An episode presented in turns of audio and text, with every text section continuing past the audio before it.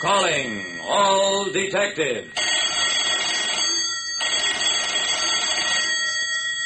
When a wounded man was taken to a hospital, all he could say was four words, each the name of a different fruit. And from that, I had to solve a murder case. That is the problem on this page from my casebook. The casebook of Jerry Browning, private detective. When you're a private detective like me, Jerry Browning, you really have to know your groceries.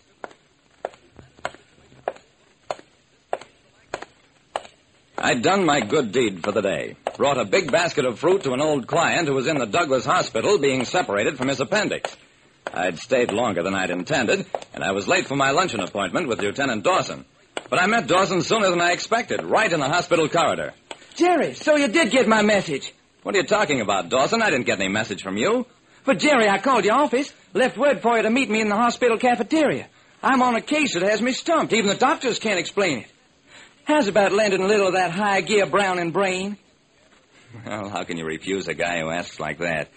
Okay, Dawson, I'm listening. Thanks, Jerry. Here it is. This is a murder case. Only maybe it isn't. Prowl car was passing Shady Lawn Greenhouse over on Somerville Avenue. The boys notice a door open. They go in, find one guy dead and the other one. Well, come on, see for yourself.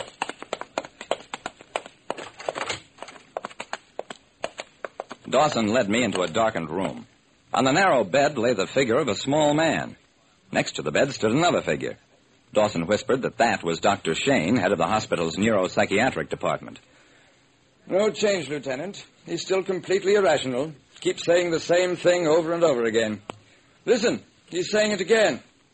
Pear, berry, prune, plum, pear, berry, prune, plum.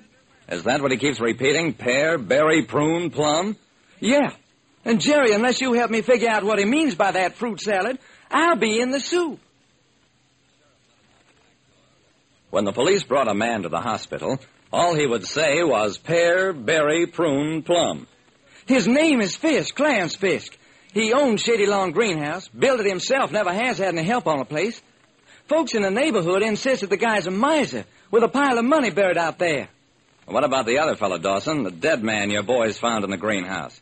Well, that guy's well known, been on the wanted flyers for a long time. Name is Lee Madden. I knew the name. Madden was one of the trickiest jewel thieves in the country, strictly a solo boy who pulled off some daring robberies single-handed. You think Fisk killed Madden? I don't know what to think, Jerry, and that's a fact. Madden was poisoned by an insecticide used in the greenhouse. We found the stuff in an old whiskey bottle. But whether Fisk fed it to him or Madden just up and took it is anybody's guess. But Fisk has a terrible bump on his head, like maybe Madden gave that to him. But it still doesn't add up. Fisk may be odd in his ways, but he is a respected member of the community. Anyhow, neither of these guys, straight or crooked, ever worked with anybody else. Only thing I can figure is that Madden came to rob Fisk. Madden didn't operate that way. He was a jewel thief and a smart one. But, Jerry, there has to be some angle. Hey, what do you make of that goofy stuff Fisk keeps saying? Think maybe pear, berry, prune, plum is a clue? I don't know, Dawson. Let's find out.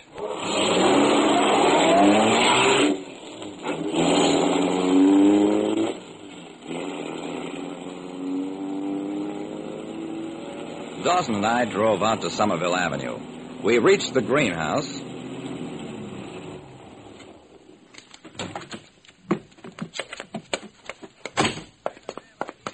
Walked past the cops on guard and looked around. I hope you're long on botany, Dawson, because what we have to recognize is pear and plum trees and berry bushes. That's easy, Jerry. Won't find 'em in here. Looks like all Fisk ever grew was geraniums and some zinnias. Oh, yeah, and those couple of scraggly cactus plants. Crown of thorns, I think they're called. They were called right. I touched one, yelped, and I jumped away fast. Come on, maybe we'll find the fruit trees outside. But we didn't.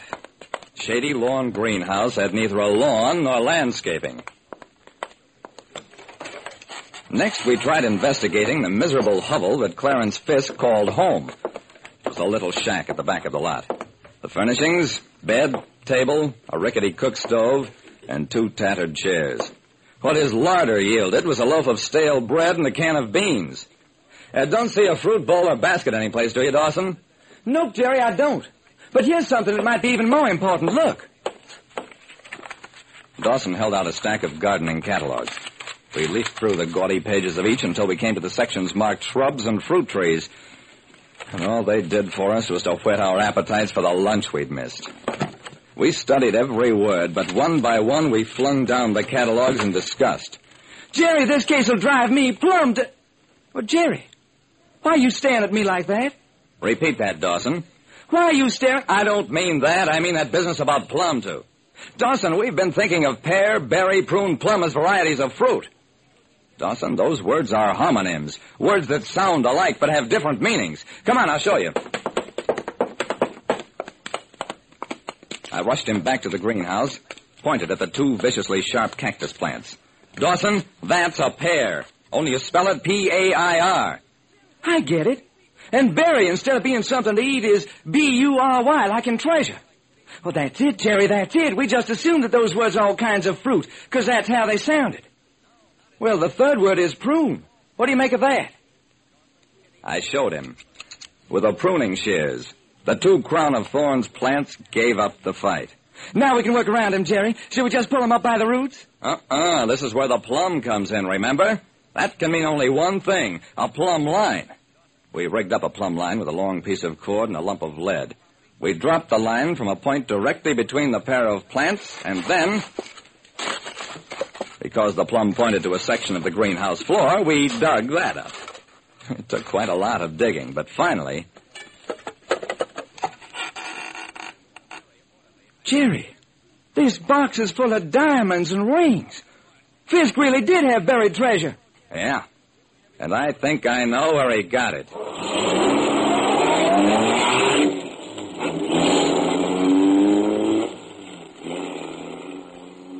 We checked insurance company and police files for the rest of the story. And a few days later, by the time Fisk came out of his delirium, we had the entire case solved. Fisk and Madden were partners. Fisk, as a greenhouse keeper, got entry to fine homes, drew the layouts for Madden, who later did the actual robberies. Except that they fell out, as all thieves finally do over the division of loot. Fisk offered Madden a drink of deadly insecticide. It didn't act fast enough to keep Fisk from getting one savage blow from the dying man. A blow hard enough to send him into the ravings that finally earned him a death sentence. Like I said, in my business, you have to know your groceries. And sometimes, even the way a man uses a word is plenty of food for thought.